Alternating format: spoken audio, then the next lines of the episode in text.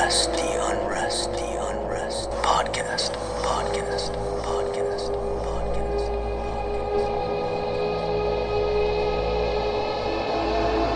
Welcome to the Unrest Podcast. I'm Madeline Green.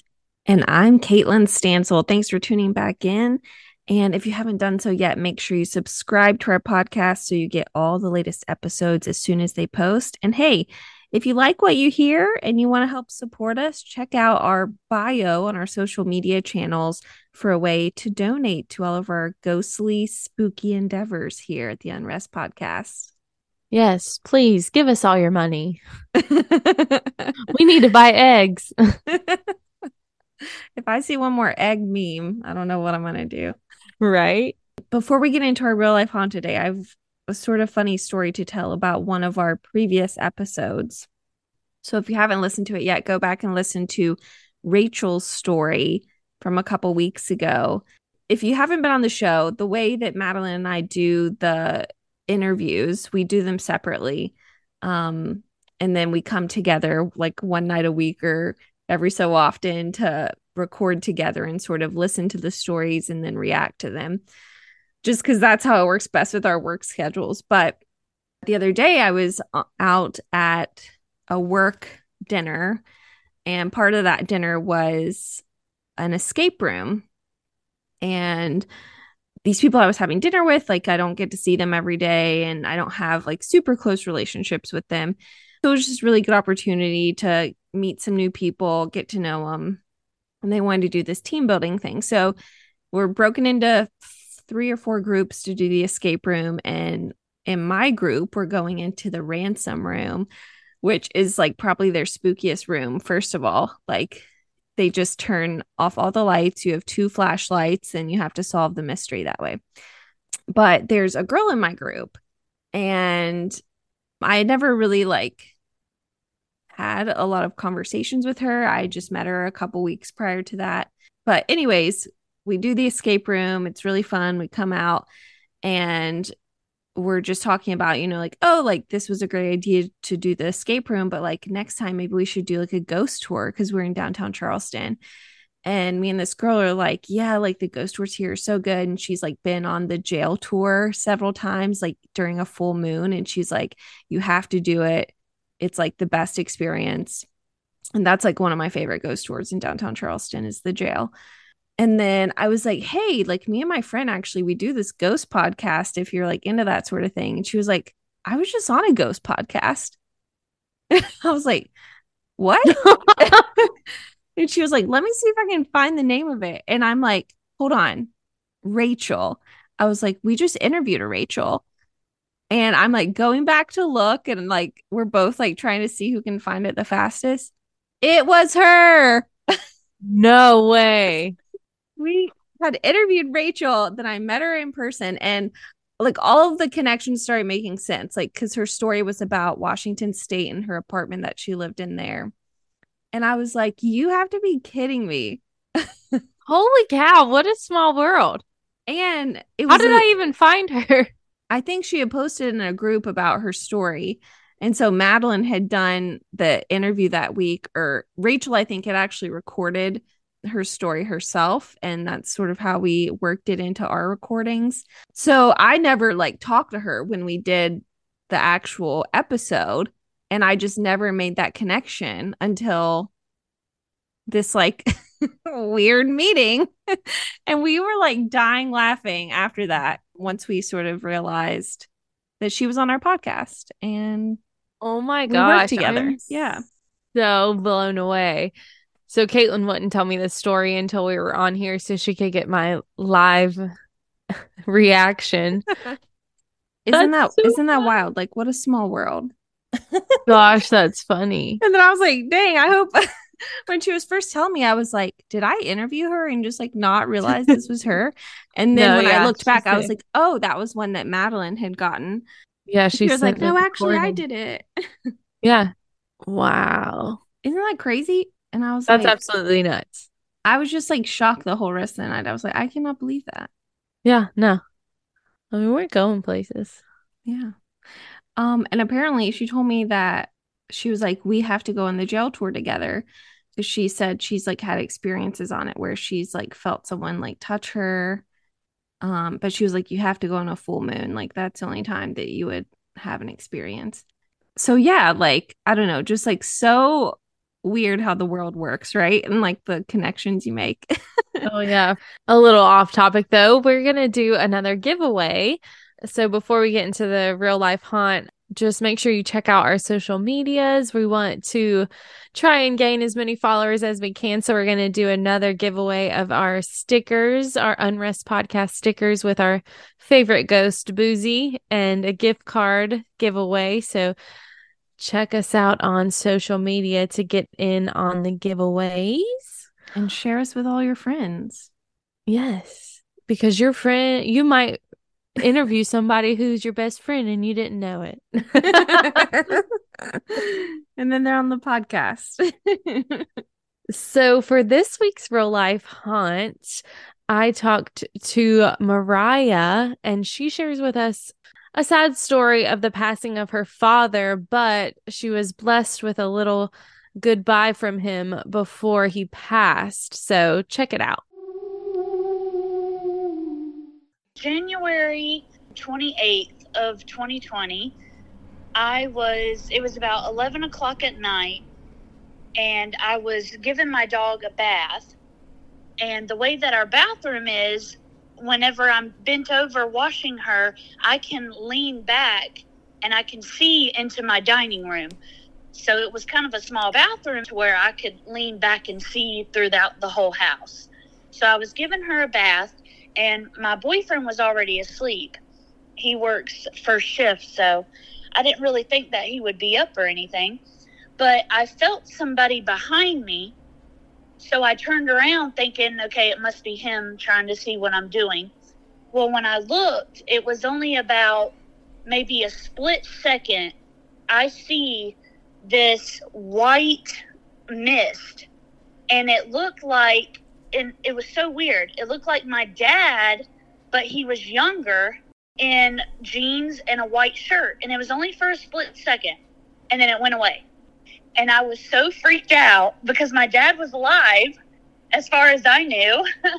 so I freaked out and I called my boyfriend, like I hollered for him, and he got up.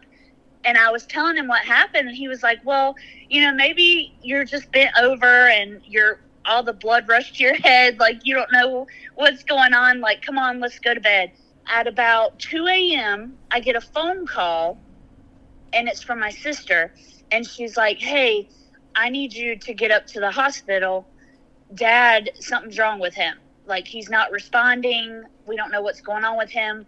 And I was like, Oh my gosh, you know, so I jump up and I get my clothes on and I, you know, I left everything. I just had pajamas on and I got up there as fast as I could. Well, he went in the day before because he had really bad kidney stones. So he went in for a simple procedure and it didn't go right. He only has one kidney. So whenever he was on the table and they opened him up, for some reason I'm I don't know exactly what happened, but all of his organs started to shut down. He basically flatlined and he died on the table. But they brought him back, but he was on machines. So by the time I got there, he was just on life support. And when I got there, I told my mom, I thought he was already gone. He was just on, you know, he the, the machines were just keeping him alive. And um, on January 30th of 2020 at 1:28 a.m., he died, and we had to watch him come off of life support. It's not like in the movies when they say they just close their eyes and go to sleep. It's not like that at all. It was pretty traumatic. And I wish me and my sister wouldn't have seen that because it scarred us for the rest of our life. We, um, sorry, it's a, it's a bad story. Yeah, I still get choked up about it, talking about it. But um, after that, a couple days go by, and then I go to sleep and I have a dream that I'm standing in a long line and everybody in line in front of me and behind me are sobbing and crying and just in my head I knew oh okay we're standing in line waiting to hear about our loved ones that have passed on. Like I just knew that in my head. It was so weird. And I it was finally my turn and it was there was this being there standing there. And I told my mom it was so weird because this being didn't have I couldn't tell if it was a female or a male like it didn't have a gender. It was just it was just a being. And they were like you can ask three questions about your loved one. And then after that, you need to go on with your life and make peace with this. And I was like, okay. And so my first question was, well, is he okay? Like, is he at peace? Like, you know, what's going on? They were like, well, yeah, he's at peace. He's fine. He's with his family and he's happy because, see, his mom died and his dad died. So both my grandparents were passed on so they were like, yeah, he's fine. He's at peace. He's actually hunting and fishing, which sounds like him. So I was like, okay. And I was like, um, well, is, um, sorry, it's still really hard to talk about. And, um, I was like, so he's okay. He's with his mom. And this being was like, yeah, they're nothing but energy. They can come and go whenever they want he comes down to you and talks to you and he sees you. And I don't remember the third question that I asked, but I do remember this being telling me that, hey, you know, they can come and go whenever they want to. He says that he's sorry for everything that happened. He's sorry that you and your sister had to witness him passing. You know, he didn't want y'all to see him like that. And after that, I woke up and as soon as I woke up, it looked like someone lit a sparkler firework up above my head and it flew up in the air and just disappeared. It was so weird. I called my mom. At, it was like three o'clock in the morning, and I called her, and I didn't want to forget my dream. So I wrote it down real quick, and I was talking to her about it. I needed to find more. I wanted to find out more about where we go and what happens after this life and I wanted to get proof just for my assurance and I wanted to help others as well with their loved ones passing so I made my own paranormal group after that. When I seen the mist, it was a younger version of him and it was just a split second and it was jeans and a white t-shirt and he was smiling so I knew he was happy, you know, and I think what it was is see he was in the hospital a day before that I knew about getting the procedure done and then then it happened that night. So I think when he came that was when he was already gone. And he was coming to tell me hey you know I love you. I'm here. That's just my best take on it. Like hey I'm okay. Like I'm gone. I just wanted to see you one more time before because everybody else like my siblings and stuff were young enough to where they were there already. They got to see him and talk to him before he passed. But I didn't. I was the only one that wasn't able to tell him bye. I wasn't able to give him any last words or anything like that. So that's my take on that. And see, I've always been obsessed with the paranormal ever since I was 10 years old and Ghost Hunters came out and then Ghost Adventures came out. Like I've always watched it like that, but I've never been I've never had an experience like that until then when he, you know, he was so close to me when he died. So it was just it it all made sense. But then I had more questions than answers to my questions. I was like, well, why is why did he just pop up like that? Like I, it just didn't make any sense. So I am the co-founder of North Carolina State Paranormal. We are out of Rowan County, but we go anywhere. We actually went to the mountains about couple months ago in October. So we go anywhere, but we mostly stay around North Carolina and we do a lot of things with Gold Hill, Gold Hill Village. So, and actually in October, we are starting back the Ghost Walk after COVID so we are the paranormal team for Gold Hill Village.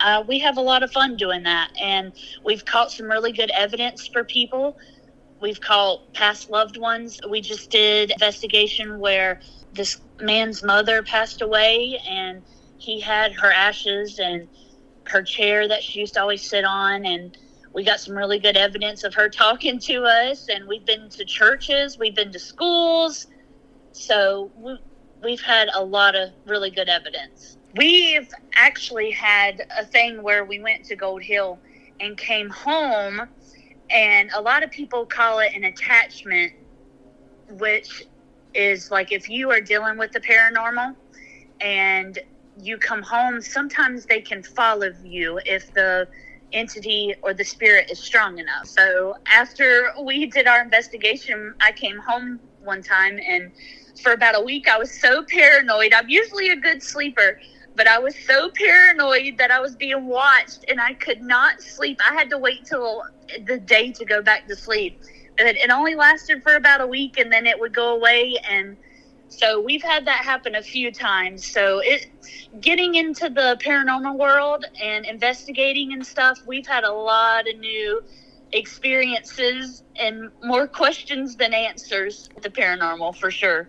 Gold Hill Village is in Rowan County, North Carolina, and it is a old mining town where they um, hunted for gold and did gold and stuff like that. So they have still over there they've preserved a village where they've taken houses from that time and buildings from that time and kind of put them in like a little street in the middle of nowhere and you can go there and visit and it's said to be haunted. And we've went over there and checked it out. We did all the buildings. We did the restaurant. We did outside. And supposedly there's a woman that everybody in that community sees all the time. And they think that it's somebody's wife one of the miners wives trying to find her husband that was killed down there in the mines and we've caught voices of a female talking. We've caught um, a man sounding like he's working in the mines. We've caught a bell noise. And it was so weird because I was like, that doesn't sound like a church bell. And when we showed one of the community people that help run that place, she was like, no, that sounds like the old mining bell that they used to play whenever it was time to um, for like dinner or time for their shift to end. So that was really cool that we caught that. My advice would probably be to stay calm. It's a loved one so there's really nothing to be afraid of. I think that my loved one, in my experience, he came to show me that he was okay and that he was at peace and moving on. And if anything like that help happens to anyone, you know, that's probably what they're thinking as well. Like it's not really a scary experience. I wasn't scared. I wasn't terrorized. It was more of a shock and then whenever I found out what happened, all the pieces started slowly coming together and made sense about what happened. You know, okay, he must have passed at that time and came to me to let me know. So, anybody that's going through that, if you are scared, you don't need to be scared in your own home. That's what our group likes to tell people and share with people there's no reason for you to be scared in your own home. Call a professional to come out and help you if you need to, or if you are religious in any way, go seek help in that direction. Don't ever be afraid of the paranormal. They, we can always figure out a way for you to live with it, or we can find out a way for you to get rid of it and let them go in peace.